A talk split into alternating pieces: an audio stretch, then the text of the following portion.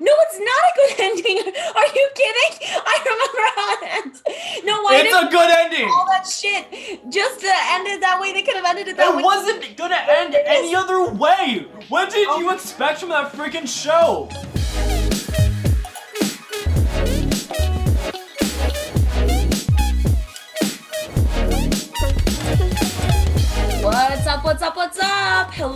Welcome to the One Drink. Why are you laughing at me? I'm trying to go in with an energetic. What's up? What's up? Okay, Matthew McConaughey. What's up? What's good? Welcome to the One Drink Too Many podcast. Um, I am Eva, and with me is I'm Nate. And cheers. and cheers, bitches. Things are things are exciting. Yeah, so obviously, it's been a little bit since we've last spoken to you. Um, they're changing in our lives. So we decided to record less frequently to alleviate ourselves from the of sort of it's one less stressful thing we have to deal with in our lives that are now very stressful compared to a month ago. Uh, we were both in a point of our lives. I was just starting my semester. Eva was kind of finishing her job. And so things were kind of slow. We were kind of bored during, still in quarantine, like the pandemic still happening. So we were like, yeah, we can do a podcast every week. And it was fun. And then we recorded one episode and we were like, yeah, that wasn't fun. That wasn't good. and so we're like, maybe we should reassess. And so we're going to monthly slash whenever we are free to record. Ideally monthly, maybe more than that, but no less than a month every month. So, yeah.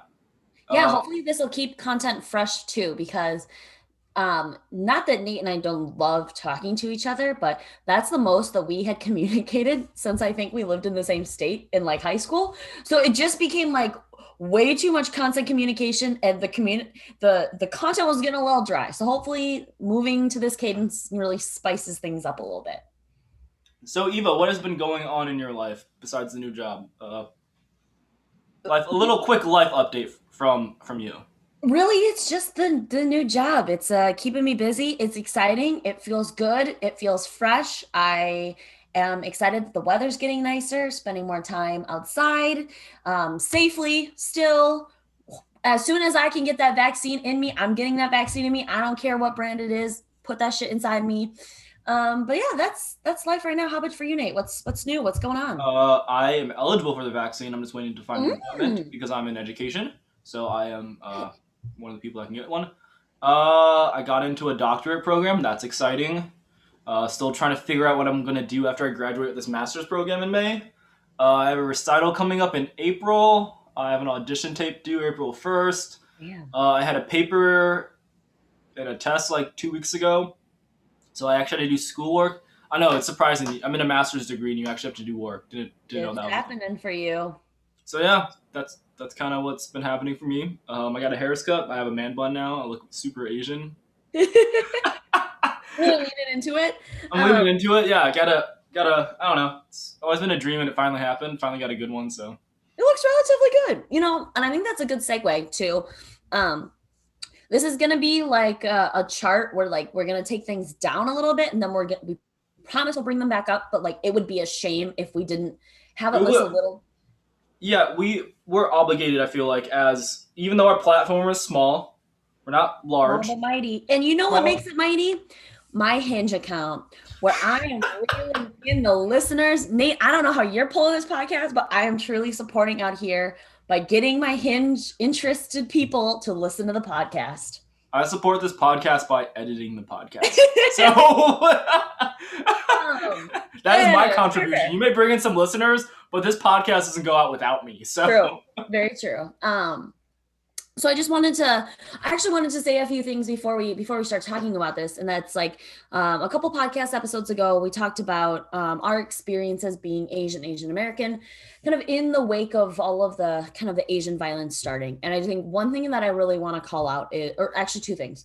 One is I want to reiterate that we're not trying to say that we are correct. We're just sharing our opinions. And so if you feel a different way, if you disagree with us, uh, that like go for it and let us know. Um, I've definitely been wrong in my life many, many times. So like call me perfect out. people. keep me accountable. Um, the second thing I want to say is as I was listening to it back, something didn't sit right with me. And I I think I was trying to connect two points that didn't connect. And one of the things I was trying to say is that one of the things we need to call out in the Asian community is, or in kind of the minority community, is some of the racism that exists between minorities. But I used a, a, a fact, and it wasn't even a fact, but I presented it as the fact that a lot of these Asian hate crimes were taking place or happening. You know, um, the people who are perpetrating them were African American, and I I should not have said that in the way that I did. In the in it just it presented incorrectly, and I was again trying to connect two points that didn't. So I, I just want to say that like, especially with everything going on right now, it's everyone. It's everyone doing this shit and it can happen to anyone.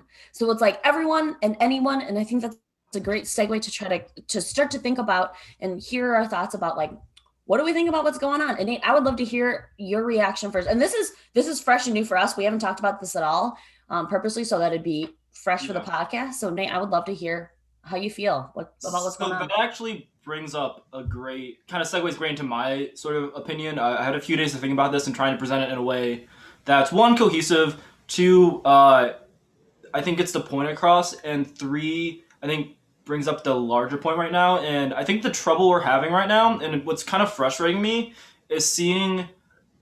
Well, there's two things frustrating me. One is the fact that we have to fight so hard as Asian Americans to get our voices heard, and like we're really fighting an uphill battle mm-hmm. against kind of just trying to get our voices out. And I think part of that is like the historical, systemic kind of racism within our country towards Asians, especially as minorities and that's a whole other topic. And then the second one kind of segues off of Eva is the fact that like it's frustrating because I feel like we're fighting within between the black and Asian community right now. Sometimes like there's uh there's a lot of love from the black community, and I appreciate that, and I like love that, and I think that's great. But there's still some like not false things being said, but sort of arguments being started and viewpoints being shared that really isn't helping our case, right? So the metaphor that I came up with, I tried to think about a good one basically right now it's uh, have you seen uh, Captain America: Civil War and then Avengers: Infinity War and Endgame? Kind of that storyline.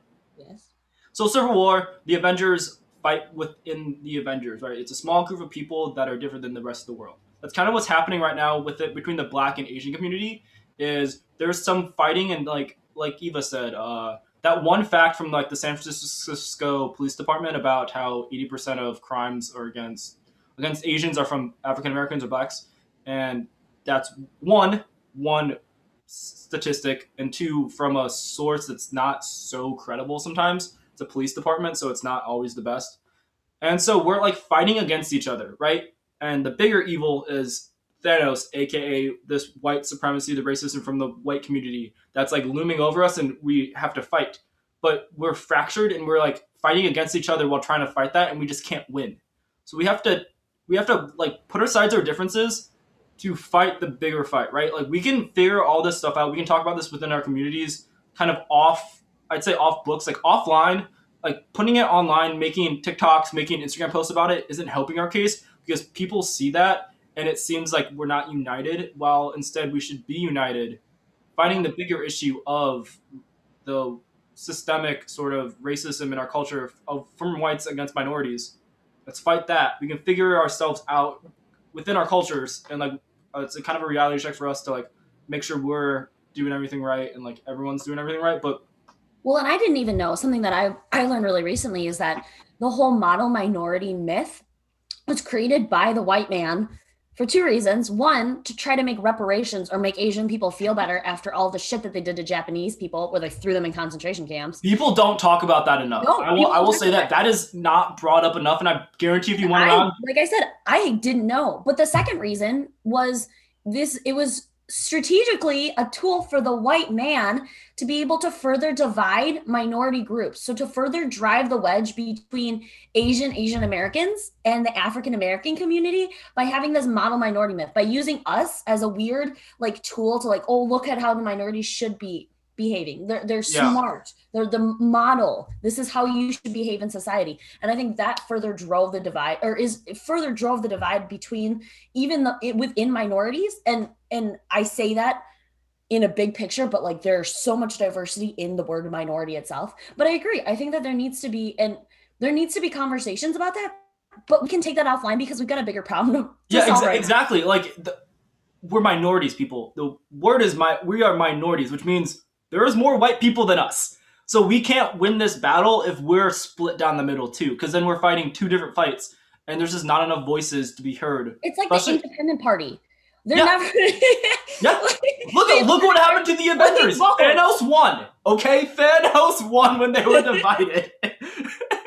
so we need to, like, I like. I think it's. I know people don't want to say like, oh, we sh- she shouldn't take things offline. Sometimes you should because of just how the internet works and how social media works, and people just read it and don't take the context, don't take the time to get context from things, and so these like headlines or whatever, these like big TikTok, like TikToks are going viral of like black people hating on Asian people and Asian people hating on black people. And so it's like we can't do that, right? And also, I think it should be said that we shouldn't be dragging or bringing up Black Lives Matter with the Stop Asian Hate thing because that's a totally different movement. That movement was created to showcase and to bring to light, to bring uh, eyes to the systemic racism within uh, the police and law enforcement against black people. That's where it started, and that's where it kind of grew from there. But that's like the core of that movement, which isn't what's going on for Asians right now. So No, we can't I don't be- think we should use it as a comparison tool. No, but it's I not. think something that's important for Asian people to do is to it just like I talked about kind of recognizing and checking your privilege. We wouldn't be given the platform we have today if it wasn't for the black community, the African American community, um, for what they did and the like they a lot of especially when you look at the laws, they paved the way for us to be able to begin to have a voice. And so Yeah. we need to be able to call that out. Yeah, it's just like two separate movements. So like if the movements fight against each other, we're not going to win against the white man, right? Yeah. So we have to join forces, which I like I said, like I think we should take if you have disagreements, I think we all as minorities need to check on ourselves for like check ourselves to make sure that we're doing everything in our can to bring the voices of not only our cultures and our communities but other minority communities. And then we'll like have those discussions offline and like we need like a big group chat of all the blacks and Asians and like Hispanic people to figure out the shit and so we can like not have fights on the internet because that's not gonna help us. So Yeah. it's just yeah, that's I mean, I been think- frustrating to watch.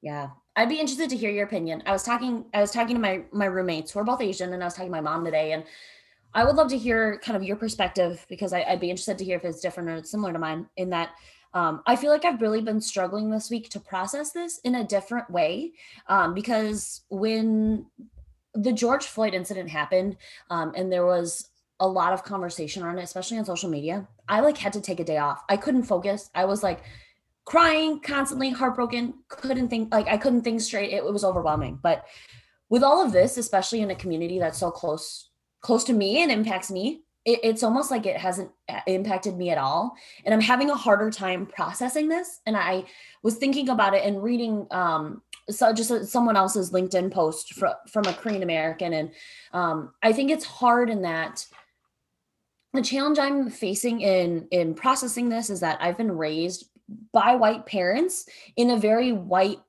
like I've basically always felt like I was white except I look Asian. So I think it's harder for me to process because I don't I I struggled in my life to to associate with being Asian. So um in, in the conversations with my roommates is a lot of things like um, what would I say if someone in the store said something to me? You know what I mean? Like I, I like to think that I would speak up and say something, but I, I in that moment you often freeze.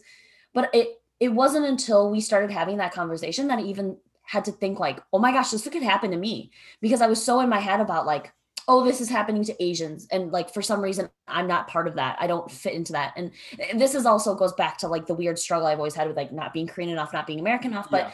but in this regard, I I'm struggling to f- to see myself with this community, and I think it, it's challenging me to process in a different way and i'd be interested to hear from you just knowing that you're also adopted and you know have a similar background to me like how how you've been processing and thinking about this Yeah, so what I've sort of seen, and it kind of pissed me off to start a little bit, and I was kind of upset. Um, I think I process I process this more like quickly, and I think harsh is not the right word, but I felt more towards this movement just because I think I relate to it more because I'm Asian. I had, and like I didn't not react to the George George Floyd, and like I had a conversation about everything, but this is It- this one- moment. yeah, this one hit a little bit more harder at home than that one, obviously, because like I'm Asian. So, um, and it kind of brings up like the model minority thing, and I I think the for me, I called it like the hierarchy in which white people give a shit about races, and we're on the bottom of that hierarchy. Like if you look at social media now, like remember when like uh like social media for a while, like a couple weeks after George Floyd and everything, was all like resources. No one really posted stuff to their stories, and like post like you almost get like shamed if you posted something on Instagram that wasn't related to mm. Black Lives Matter, right? That didn't happen here, right? Mm. Like no one like it's almost like people don't see us as a minority. Exactly. Right. Mm-hmm. And so, like I said, there's a hierarchy. Like, if you think about when you're like time in school, right? If someone said the N word in class, everyone would jump out of the seat and say, "That's wrong. That's not good." Like, and be reprimanded immediately, right? Like, but we got the chink. Oh, ah. I, I, have, I have a story about that actually. I was in college, so um, I was walking into the percussion studio to like drop off a bag, and I didn't know people were recording in there and one of the guys, like the percussionist in there who was recording with a jazz group, was like, "Get out of here, you chink!" Like in front of everyone to really? my face, and like I always equate like yeah, exactly, and like only oh one gosh. person, only one person was like, "Are you okay?" Like, or that that's not okay, and I'm like, I appreciate it, like it's whatever. And if you, for me, like if you use a slur like that, like if I'm friends with you, it's like I will tell you like that's not good and like whatever. I'll have a conversation, but I at least get it because you feel comfortable around me. Like I wasn't friends with him, and he just said that straight up to me. Mm. And so it's it goes back to like schooling, right? Like we got a bunch of racial stuff said to us constantly in school. No one batted an eye and no one spoke up against it. But if you said something like you said the N word in class, like someone would say like that's wrong. Like a white person or a black person or the teacher would say that's wrong. And so it goes back to the model minority thing of like people don't think of Asians as a minority. It's just like we're not in affirmative action anymore. That's a whole nother thing. but yeah, it's but and it opens up a whole nother conversation too about like it could happen to any of us. And I was yeah. talking with Nancy about that. Like, um, it used to be like, oh, you know, oh, it's old people. Oh, like that can that's never gonna happen to me. But like, I have friends who have had rice thrown at them in the street and been told to go home. I've had friends who like have had kung flu virus. You know, go back yeah. to China. Said to them like in a Trader Joe's in Minneapolis, which is like extremely liberal, especially if you're in a Trader Joe's. And I think it just um, it, it, this is the first time that I feel like Asian people have felt like, oh my gosh, like they aren't on our side. Like they they were just stringing us along to make us feel better so that they could be shitty to these other people, but like we're just as indispensable as they are. Yeah. And you saw that with the shootings. Those yeah. guys indispensable to that white person, quote unquote, had a bad day. Oh my god, that was just like and that and like I'll go back to like the social media thing. Like I saw like a few of my friends post like all of like the Asian people that I follow, like all post like posted resources and like posted things. But like, I don't know if it's like a good thing or bad thing that people weren't just posting to post, but it also like hurt a little bit. Like you didn't take time out of your day to like read this stuff or like think that this was important enough to post anymore. Like, yeah. And like it was most of it was like some close people in my life that I was like expecting it from, or, like my woke friends that. Well, even if they didn't post, it's the fact that they didn't reach out and say like, yeah. I had I, I had one person I had one person reach out and like three people like react to an Instagram story. That was it. Yeah, but I feel like reaction of those three people, of those like four interactions, like one of them I consider like a close friend. Yeah. Like the other three, like the Instagram stuff, like were people that I barely talked to. Like they were like. Well, and I wonder what part of that and what degree of that is people don't associate us with being Asian. That's also because we're too. so we're so we're so whitewashed. Yeah. And, and, this is the this is the thing that I hate. And the, the article that I was reading that uh, um she posted was like we're so quote unquote normal. But why is normal have to be something that's described as being white? Why is white be why is being white normal, but yeah. being something else is not?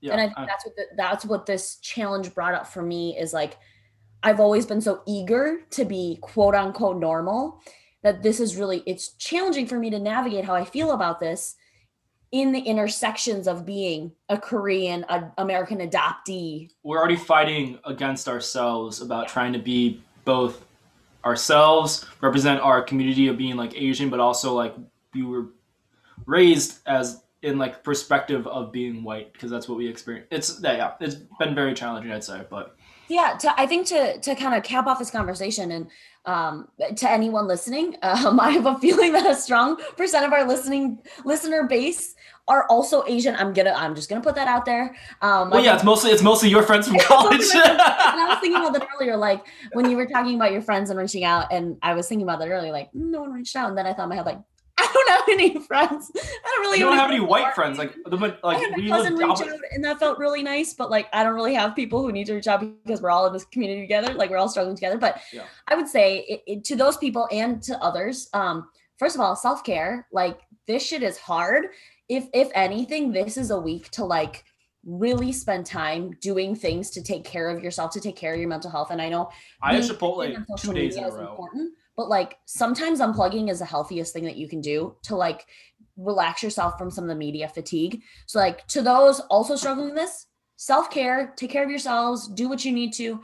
And to, to those who may not understand or may feel some type of way about this, like j- just research just learn just listen to these stories and hear because i think that's the best kind of perspective that you can you can get um and then also going off of that don't just see one thing and think that that's the voice yep. of the whole community. I think you need to get all sides, and like, a, and that brings up my thing of like, as a minority community, like we need to band together and fight the bigger fight right now.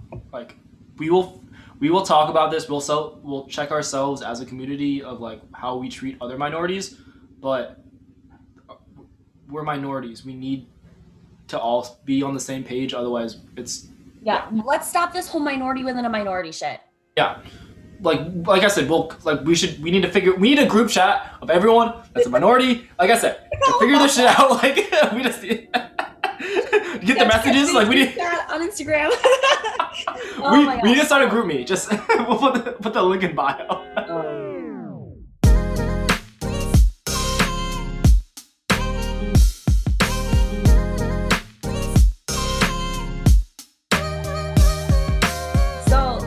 Those are some of my thoughts around that. And I, I again, like I said, it's it's like a chart so we're gonna try to pull things up and this doesn't connect directly but you, along with some of the same themes um, some of the updates we've been providing. I've been on The Bachelor because we both watching the season. So I would love to hear the most random thing ever. By right, it's like so random, but I'm trying to connect it. Like, let, let's go. I would love to hear your reaction of the season, um, kind of season finale, especially the like after the final rose where they brought in like Emmanuel to talk instead of Chris Harrison amongst all that, and then the awkward like Matt and Rachel, and then he wouldn't hug her, and it was really awkward. So like, how are you feeling about, about this this wrap up? So it, it was tough watching the actual finale of The Bachelor because we all knew it was coming. Like there were enough rumors, like we all kind of saw it. That one, set, glad Michelle's the Bachelorette. She's gonna be great. She's awesome. I think. Yes. I actually think her and Matt could have actually been a great couple, and I think he made the wrong choice choosing Rachel. Um, yeah, and he did it in a, such a shitty way too. I don't think he could have. There wasn't a good way to do it. That was the tough part to watch. Is like there wasn't no, but like, did we really? Okay, and this is more not to the producers than Matt. Do we really need to let her be vulnerable and give a gift? Where yeah, his last name on a jersey for both. Yeah, that was that was it was it was just like hard to watch because he knew it was coming after. It was just stuff. Anyways, against pot, this will go into like the our actual topic of the day. I actually thought Matt James was a great bachelor because he was very vulnerable. Vulnerable. I can't speak. I'm so bad at words. Um, I think he was great, especially towards the end, because he was very honest, and mm. I think he actually grew as a person in relationships. Because I think from the start he was like, I've never really thought I was in love, right? Like my dad fucked me up as a kid, like mm. emotionally, uh, to not not be able to hold a relationship and not have like express my feelings, and like he kind of warmed up throughout the season went on, and at the end of it, by the end, like he wasn't ready to be engaged, and like his mom kind of was like, I don't think you're ready, and like it's not the end all be all. Was like, you're right, I'm not. And so I think that was great. I'd rather that happen than what happened to Pilot Pete and Hannah Ann. Like that was some bullshit. Of uh, just like getting engaged to get engaged because that's what the show yeah wants you to do. So I actually thought he was a great bachelor. I thought Emmanuel Ocho Acho did an incredible job hosting that after the final. I mean, that's his. That's what he does is facilitate hard conversations. Like so he did a he like I don't know like one Chris Harrison definitely could have done that before the things came out, and then after like anyways, I like I said, I thought Matt James did a great job as a bachelor. I think he brought a new like a, a breath of fresh air to the franchise of just like yeah, I think you should ch- chosen Michelle, but I'm glad that she's a bachelor. I'm excited to see Katie as a bachelorette as well. Yeah. Hashtag Team Katie. I think they both deserve it. and I'm glad they chose two. I will say, um, the uh, the struggle I'm having right now is I agree a little bit, and like at the end of the show, I was like, mm, this was a boring season. But really, if it wasn't boring, then it's just producers stirring up shit and like like producing moments of drama, and I don't like that. That's what I don't like about the show. So I I, I agree. I liked Matt's vulnerability. I think he grew a lot. It was nice to see the whole moment with his mom and his dad. I think that was really eye Yeah. opening. Didn't love the whole like him rubbing his mom's leg. That was weird, but that's the story from Yeah, that was that was that was awkward. That's why I was like, oh no, don't like that. That was weird. But the only I think the only challenge I had with this is I don't think that we got to see the authentic Matt. I mean, I've seen so many TikToks and videos of him where he's like he's silly, he's goofy. And I think, and I think part of that was because of the producers creating a bunch of drama. So all the screen time was spent seeing that. Then it actually, was that, and I think it's also the editing because we'd see at the very, very end like short little snippets of his personality. especially with him and Michelle. Michelle was Right. funny and goofy like that too, and I was like, Michelle was hilarious. That where she's doing those push-ups, I was like, dude, she had to get, she had to, she had to get a pump dress. She, had- she has to get a pump. Gotta respect that. it's more a knock on the producers and more a knock on the editors of like I would have loved to see his personality a little bit more. So yeah, same. it was a weird ending. I don't know. I thought I for the circumstance she put herself in, I thought Rachel did a very good job and was very eloquent in how she responded. I also think she had a very good PR team that prepared her. I think she went through Yeah. weeks of preparation for how Well, yeah, she did. That, that was her first like uh live interview about the subject. Like she was pretty but quiet I think she did, it, she did it well, but She did well. I believe that she didn't have a team behind her telling her. Yeah, it's AB, it's fucking Disney. She had she had Walter himself. Like the mouse came down, was like, we need to save this, and yeah, I I mean, yeah, it was So tough. those are our bachelor thoughts. It, it was it was tough to watch the last episode because everyone knew what was gonna happen. Yeah. And yeah, we we did a lot of skipping through that.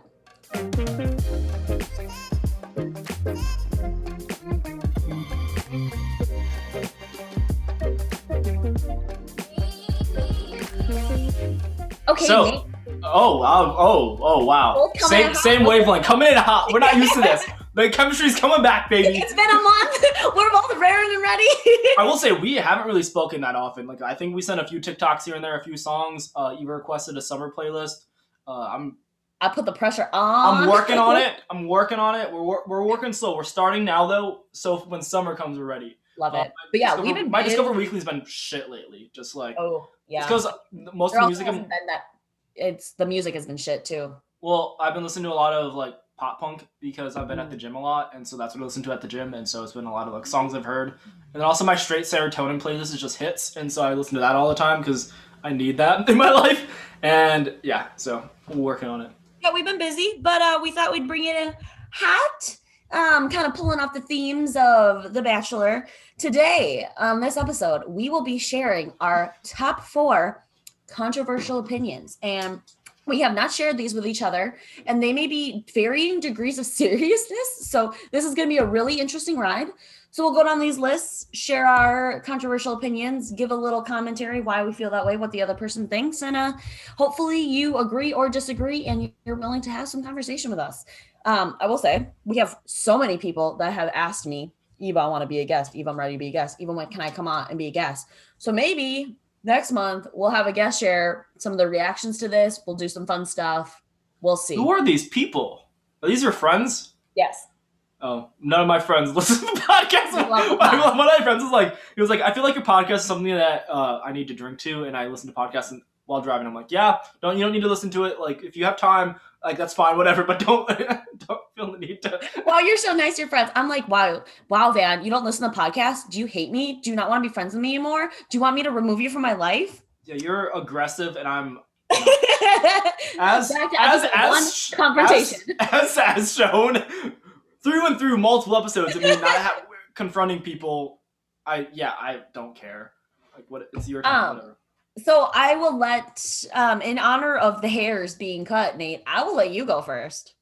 Oh, thanks. I appreciate the comments. All right. Uh, number one. So, uh, I think recently or uh, a few months ago, something happened, uh, and they were talking about unpaid internships. Mm. My hot take is, in some fields, unpaid internships are okay. I will preface this. I'm in the arts.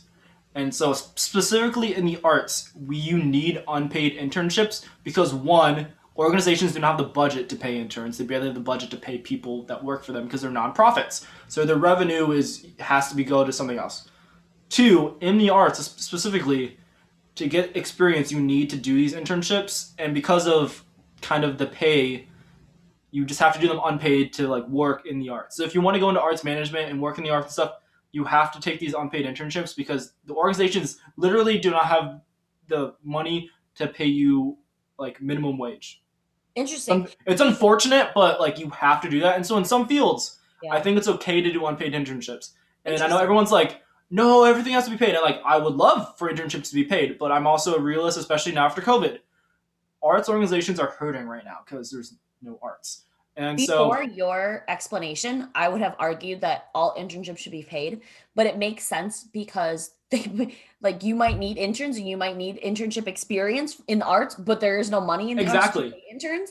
Um, I would just I would add on to that then. If there are going to be unpaid internships in the arts, I think the expectations should be lower so that people can have jobs at the same time because we all got bills to pay. Oh, they do. Like uh, the internship, I all the internships I had were unpaid. I think I got paid for gas money, which was like forty dollars a concert. Easy to me. And so, like, I interned for this for uh, the Indianapolis Symphony Orchestra out of Indianapolis, like the biggest arts organization there. And it was over the summer, so they put on concerts on the weekend. So I had to work Friday, Saturday all day, and that was the, the my majority of the hours. And then during the week, I would just come to the office like a couple times a week work on smaller projects. So like all of my hours were spent on the weekends, and that was fine because it was like two days, and I could teach and like work another job if you needed to. So uh, most arts organizations are are good like that. Like they understand that you need to make money as a college student, and so they work with your schedule. And I haven't been around one or seen one or heard of one that's not like that. And if they are paid, then they expect you to be in the office like eight to five or whatever. But uh, yeah, and it I think now, if you're doing an internship with Google that's unpaid, that's bullshit. Like Google has plenty of money to pay interns minimum wage. But arts organizations, like they don't have money in certain other like fields and jobs. The experience is worth the money if they're okay. And I think if they're okay with you working another job and like understanding of that, then it's a different story because you're able to work and make money and get experiences. But mm-hmm. and yeah, so I think unpaid internships are okay in certain situations, and it depends on the field. It depends on the organization. So. Okay, so not the same, but in a, a similar vein in the college realm. My first one is that college isn't for everyone, and we. I almost put this down as one for me we too. need to normalize that it's not. Not everyone is built to be in a classroom and to learn traditionally in a college, and there are plenty of people who are successful without having been in college. So i think we need to do a little bit little bit more normal a societal normal normalization of like not shaming people for not going to college. And i saw this firsthand in my family. My brother didn't Same. go to college and he got like some weird shame from my grandparents and uh, not my parents as much. And I'll be honest, at first I was in the same boat. I, uh, I mean, I was in college and I was like, everyone needs to go to college. It's the experience, blah, blah, blah. But the more that I've taken time to just get to know him and understand his situation, like he wouldn't have thrived in the same way I did. He wouldn't have gotten a, a, as much as I did or in different, very different ways. And if anything, it would have been detrimental to him more than it would have helped him. And he is thriving and he didn't go to college, and that's okay. So I think normalizing that not everyone needs to go to college is important, but also kind of like a asterisk footnote on this. If you do go to college and colleges, you need to start teaching real life shit as required courses. Stop getting people to take creative writing where they like get someone else to plagiarize a stupid poem for them and teach us how to like buy a house and pay a mortgage. Teach us how to like invest in stocks. Teach us how. Also, can we just stop with like tests and stuff or like non-open book tests? I've never met like a, a workplace where, unless you're in like the medical field or something that you need to memorize shit and stuff. Like, if you're an accountant, you can look up stuff. You can look up these things or how to do accounting or whatever. You you have engineering like you have to look up formulas and how to do stuff all the time. Like, why are tests so much like you have to memorize, memorize, memorize. Why are we trying so hard to stump people? If the intention is to get them to learn the information, why are we trying to so hard to like trick people into like, is it A, is it B, is it C, A and B, or is it B and C? Like, let's stop trying It's way more important for a kid to be able to understand, find, figure out how to find the answer than memorize an answer on the page. Absolutely, I I completely agree with that. And I didn't even have that dining test. I did communications for a reason because I'm a terrible test taker, and all I had to do were give speeches and write papers. I mean, I was in music, so I can't really. Say anything either. Even though we did, we did have like listening tests, and they would drop a needle. I was in like, uh, you take music history at three levels, and so the first level is, uh, like Gregorian chants to like Bach, and so we were listening to different Gregorian chants, and they would drop the needle, and you had to tell like what chant it was, who wrote it, what year it was written, Oh where it was written, and stuff like that. That sucked, but it like helped my ear. Anyways, uh, know I totally agree. I actually had this, I had a different situation in my family where my younger sister, I knew she wasn't good for college, and I was like trying to tell my mom, like Kate, like my sister doesn't need to go to college. Like she's not gonna thrive. She's not good at school. Like college isn't for her. And like my mom was really pushing her to go to a four year university. She didn't do well there, and I was like this. And I don't think she's enrolled anymore in any class, but she came back home and did community college and stuff. Now she's a model and like did a StockX thing. Like good for good for good for her. But but yeah, college is for everyone. We need to normalize that. We need to not shame people for not going to college, especially if they have an idea of what they want to do Absolutely. after high school. So No, if you're just trying to be lazy and sit in your parents' basement and say like college isn't for me because you're too lazy to go or like you don't know what you want to do with your life and you don't have a job. Okay, maybe let's talk about like a two year accreditation or something or like trade school. Like trade maybe, school, community college, community like- college, and like do, have a like, job. have, have a plan. And I think the second point is I have told so many people this, but if I got paid, no, that's not the right way to think about this. I don't use anything that I learned in my real life. Everything I learned in college that I use in my life today is like random tangential shit that I learned like from life rather than from in a classroom. So the like, life experiences you get in college are Stop trying to tell me that I needed to take required short calc to thrive in life and like teach me how to financially invest in stocks. I had to do my taxes for the first time this year. Like That actually, kind of shit. taxes taxes at least for me were fairly easy, but that's that's point. I can't comment. I saw my dad do my taxes. um, okay, Nate, number two, controversial opinion. Let's hear it. This is gonna be Kristen Stewart is a good actress. We need to stop hating on Kristen Stewart, okay? Can we just admit though, in Twilight, Kristen Stewart was not a good actress. Well, Twilight itself was just not a good product. It's tough to be a good actress when you're given Twilight. Now the newest movie she was in with Dan Levy, great acting. Great acting. Um, that's really where that's coming from. I've seen her. Like I know, I know Charlie's Angels really flopped, but I think she actually did well from like the previews. Like I don't think she was awful in that. I think like, avoided Kristen Stewart stuff like the plague. exactly because of Twilight. Like Twilight, and like look at Robert Pattinson now. He's like thriving. He's Batman. He cr- killed the intendant. He's doing all these stuff. So like we need to let her like. I think she's gonna be. She's about to be Princess Diana, and I actually think she's gonna kill it because I think Wow. I Yeah, so- that. we need to stop it. like. in in Twilight, how old was Kristen Stewart when they recorded that? It, Film? it- I had to have been barely. I think barely eighteen. I think. right? So like give give give a little bit. I think I think we need to not be shitting on her so much. Like let her actually put in some more years of like quality work before we judge her as an actress. But I actually think she's a good actress. She's also like a cool person. If you see interviews with her, like she's just like she's a cool person. okay. Yeah, but, I can get behind that one, We need to especially after the that last movie. yeah we need to stop the Kristen Stewart hate. We're we're a pro Kristen Stewart podcast officially now.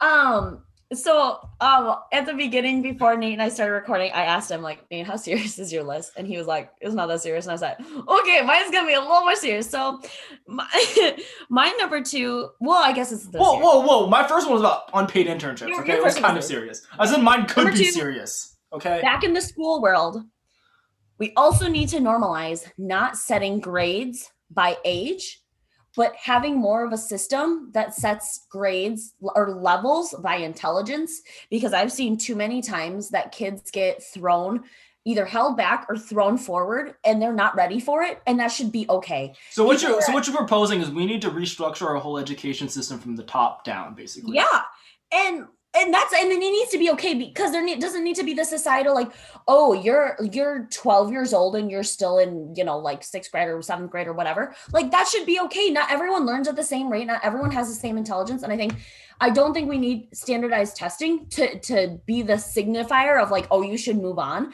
But like some kids learn at different rates and that's okay. But we need to stop moving them forward just because age wise they should be in that grade okay move on. They, they did well enough. Like no that that's gonna fuck them up for the whole their whole lives. And i think and i actually think that yes developmentally we need to be careful like putting kids of different ages together. But i think that there needs to be curriculum tailored more to the needs of the individual student rather than these weird like age groupings. The trouble so i'm on your side I, I agree especially as an educator like everyone learns differently and it's tough to teach larger groups and um teach individuals as well. Like as someone who teaches a 200 person marching band like it's tough to teach all 200 people at the same rate and stuff so yeah. uh, yeah so it's it's I, I agree i think we have a lot of work to do on that. I think part of it is teachers need to be paid more and we need Hell better yeah. we need better teachers if this pandemic has shown us anything it's that the like the essential workers like teachers should get paid a shit ton more Yeah, I, I remember seeing multiple celebrities being like, I teachers need to be paid more because like I can't do this shit. I've been sitting at home like, oh god, I can't fucking do this shit. Yeah. you better be appreciating the hell out of those teachers that are doing it. Also, what we learned is it's you can't do everything online. Like teaching online, you can't do that. Like it's not effective.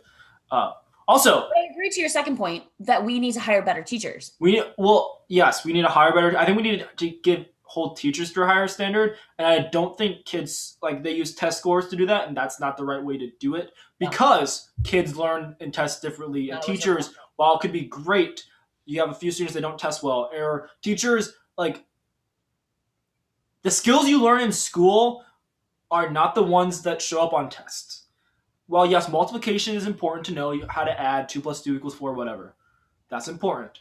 It's the skills like the intangible skills that you learn with like interacting with people, Mm-hmm. problem solving, critical thinking, uh, creative thoughts.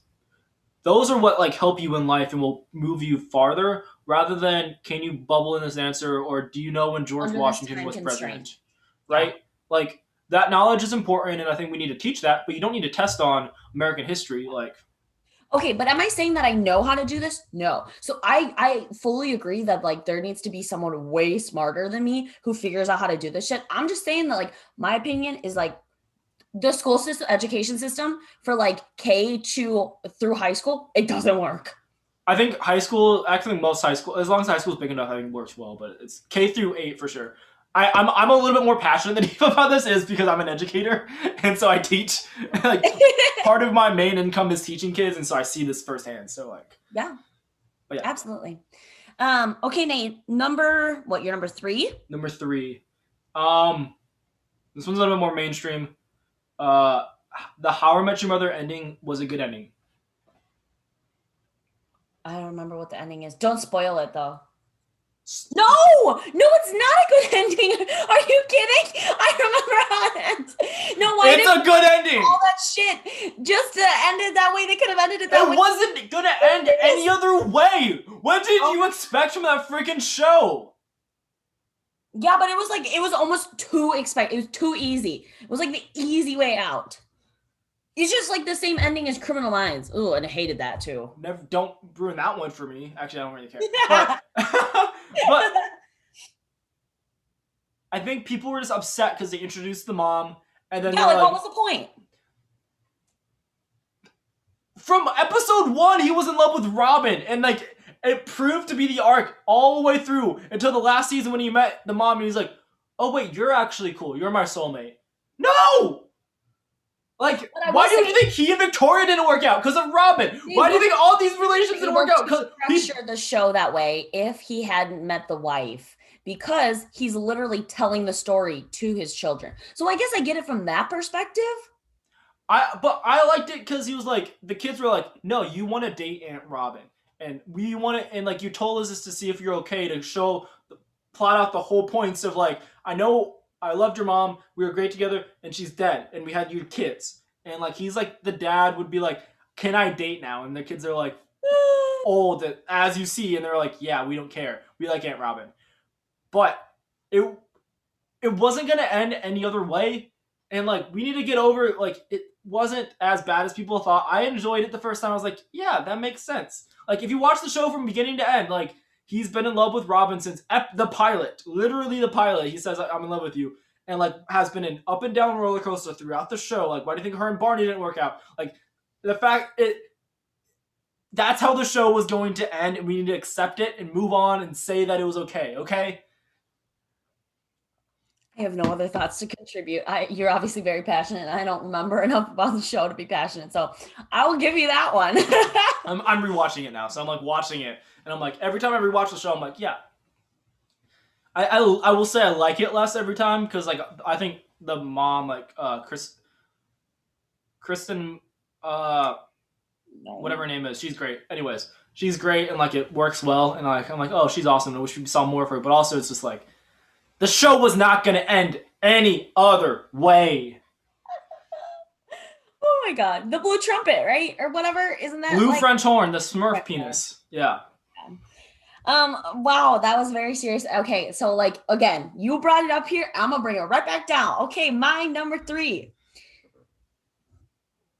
I think that people should spend less money on fertility treatments and look to adoption as a more viable option more because and I, I get the phenomenon of like wanting to have your own child and the experience of that but let me tell you right now as someone who was adopted like i have a wonderful relationship with my parents. I don't feel any different or any sense of loss and i don't think my parents do either in not having a biological child. So you need to get over this whole like why are you spending hundreds of thousands of dollars to inject yourself and have your hormones go all over the place when there are children out there who are in bad circumstances who would could use a loving family to like give them a home. So like that's my opinion. Stop focusing so much on fertility and like paying so much money to fertility and like be willing to look at as a, at adoption as a more viable option for you. I'm shocked women still want to give birth. Shocked. Right? I'm also shocked that we haven't found a better way to give birth. First of all, like yeah, I, I'm, I'm a man. Obviously, I will never give birth in my life. I don't know the pain. Did you know? Fun fact: that women evolutionarily have a hormone in our bodies that makes us forget the pain of childbirth after we go through it, so that we have more. Which makes sense from an evolutionary standpoint, but isn't that fucking insane? That's actually shocking, but yes, uh, I mean, I. but we can't. Anyways, so I agree. I think a caveat should be that, or like kind of like an asterisk would be like, I think for being, you have to go into the right circumstance in the family though, be an adoptive kid, because yeah. I think the family has to. I think we. I think there needs to be more education on adoption for parents and like uh ex- people that want to have kids. Like the psychological. Like the, the psychological aspect is tough. I agree. And I will say, as like it's shown, I don't know there's facts around it or anything, but like you, you need to adopt younger than older. Mm-hmm. So, yeah. But, but I just know, like, I have a family member who has mm-hmm. struggled with really challenging pregnancies, and she has a v- very deep tie to giving birth naturally to her children. And I just, I've like, I can't imagine going through all that. And I, I'm not in her shoes, so I don't know. I can't claim to know what it's like, but like, my thought is always like I know you want a big family and I know you've struggled so hard to give birth and all the health complications that go with it. Like, why have you not looked at adoption as a more viable option? And like, as someone in their family who is adopted, I'm like, I think I'm just fine. Whatever, maybe they, I think I'm fucked up, but like, I yeah, like I have, I have family members that have like multiple miscarriages, like going through the psychological vet. I'm like, and you yeah. still want more kids, like just adopt or whatever. And so, yeah, I agree. I think, I just think there needs to be more education on adoption and the psychological like everyone needs to be on the same page. Like yeah. i will say like my mom the reason why like 75% of the people kids in our family are adopted is because she hated childbirth. And she was like i'm not doing that again. Shit okay i'm done. She was like it was awful. I don't want i want more kids. Oh my gosh. Um yeah uh, a fun story. One time i went over to their house and tony tried to describe her childbirth to us so that was fun the f- well, uh, so my mom's a pediatrician, so she's a doctor. My older sister is about to be an OBGYN. So there's two doctors now in the family.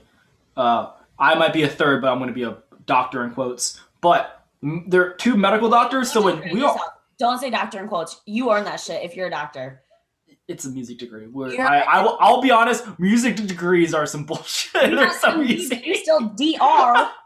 Anyways, um, yeah. So the dinner table discussions often revolve around medical things, and the rest of us like we don't want to hear this stuff. No, I remember Like- my parents and I sitting there being like, "Oh, But, uh, they- but the thing the thing is like that is so common in my family to for them to talk about that stuff, and they're just so open about it. I'm like, oh God, yeah." that's why I oh. drink so heavy. I finished a fifth in four days at my house because I was at home.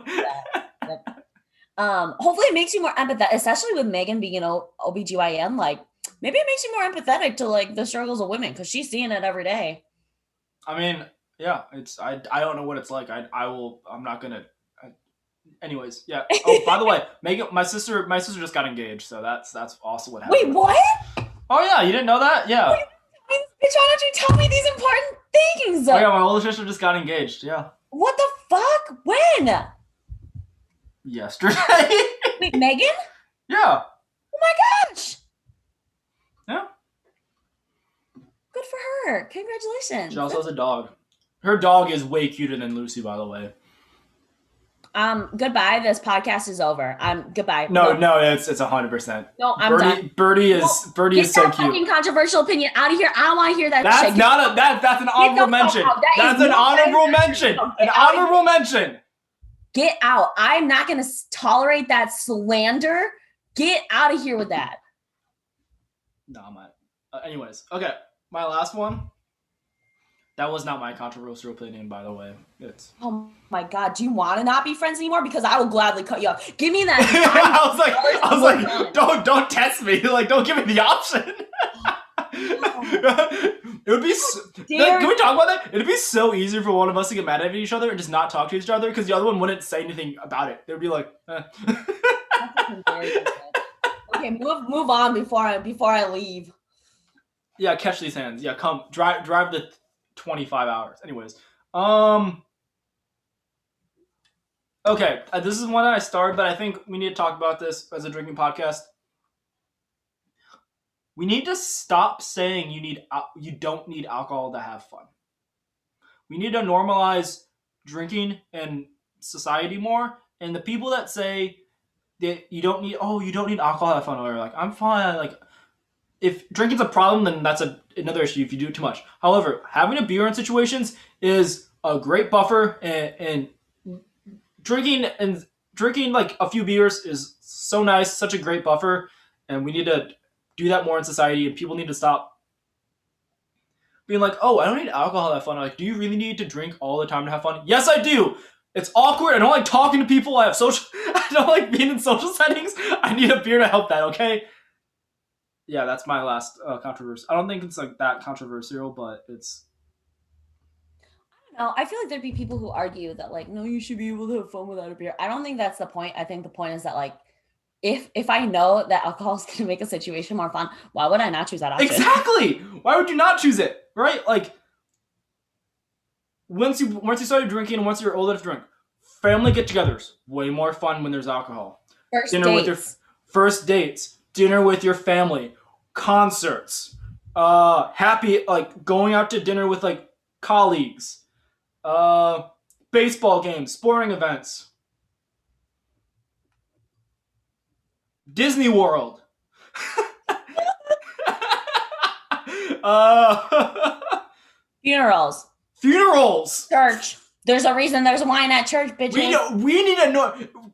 I we need to. If church wants to make a comeback, if the Catholic Church really wants to do better, We're giving out shots of tequila. the be- weddings, dude. The best wedding I ever went to was the one I went to you in Minnesota. They let us drink beer during the wedding. It was we, awesome. it was great. Oh my gosh. like, we were like they had like a like a cocktail hour before the uh, ceremony because the ceremony was at the and venue. then cocktail the- hour just bleeds into the ceremony, and ceremony bleeds into the after party. Like I was like, that's the right way this, to do it. this is what weddings need to be like.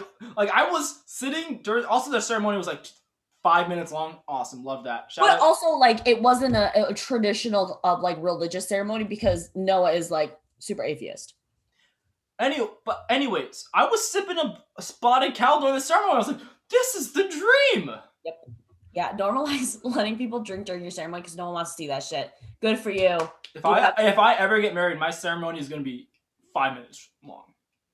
Oh my gosh, I love that. Um, um, okay, bringing us back down. Why? You were like before we started, like, oh, we gotta make like we'll be serious. We're coming down, then we'll, then we'll come back up. But then it's been like all me being like an absolute dumbass, and then you're like, oh, let me be serious, like talk about serious. I didn't realize that when I was making these controversial opinions, I couldn't think of any like funny ones. Well, my honorable mention one is not really funny, but I could only. I came up with ten in like ten minutes. I could only think of serious things. Okay, um, let me give a little bit of background, and if you know me well, you've heard me go on this rant before. I don't want to get old. Um, I want to die when I'm like 75. I like old people, like their bodies hurt, they forget things, they can't like people don't take them seriously. People are rude to them. You get wrinkly. You can't. You Can you can't, put like- it in your will that I get, when you get to a certain age, and if I'm still alive, I get to be one that to end you? assisted suicide? Assisted suicide for old people should be legal.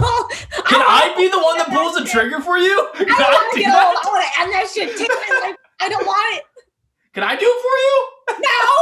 I'm not giving that kind of power, bitch. Are you kidding me? You're gonna be arguing. The- You're gonna come in, and the nurse is gonna be like, "Okay, you just have to do this," and I'm gonna be like, "Bitch, no, I don't want him to do that." You're gonna be like, "I'm not gonna do it if I don't want to do it." I'm gonna be like, "No, no, you can't." No, you can't be the one to kill me. That's not fair. That's not fair. I'm gonna go. Whatever happens after death, I'm gonna be walking around like he will not get the final say.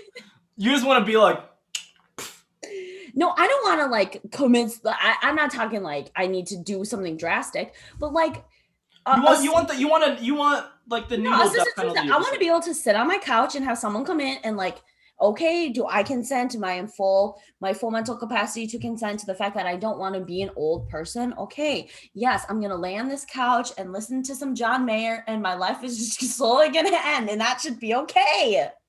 John Mayer. That's what you chose to listen to when you Apparently. Apparently, just uh, like just the instrumental versions. Oh, I'm putting fucking Pitbull on. We're going out with a party, like taking shots and like fucking. oh, but yeah, that is that's no, I agree. I agree. I think my mom always said it like, "Don't put me in the nursing home. Kill me first. And I'm like. I'm like, but yeah, like I don't want to. I don't want to. I don't want life to go down. Like once my life, like I'm a burden to someone else's life to live. I'm like, I don't like. Not adding anything to society. Like And I've watched so many videos where like old people are trying to say something and people ignore them. Like people don't take old people seriously. They don't respect them. They don't trust them. They don't listen to them. Like I, I'm not trying to have that shit. Just like TKO. Bye. yeah, just yep. I agree. I, I'd be down for that. Yeah. Um. Okay. So one honorable mention. One. One. honorable- Can I just say all mine quickly? Oh, we just we don't have to talk about it. Um, I already said one of them. Uh, oh, New Girls Go to the Office. That was the other one, big one. I agree. Uh, I agree with that one. Uh, I think it's life stage too. Also, Dunkin's better than Starbucks. I think that's pretty obvious. I, I haven't had Dunkin'.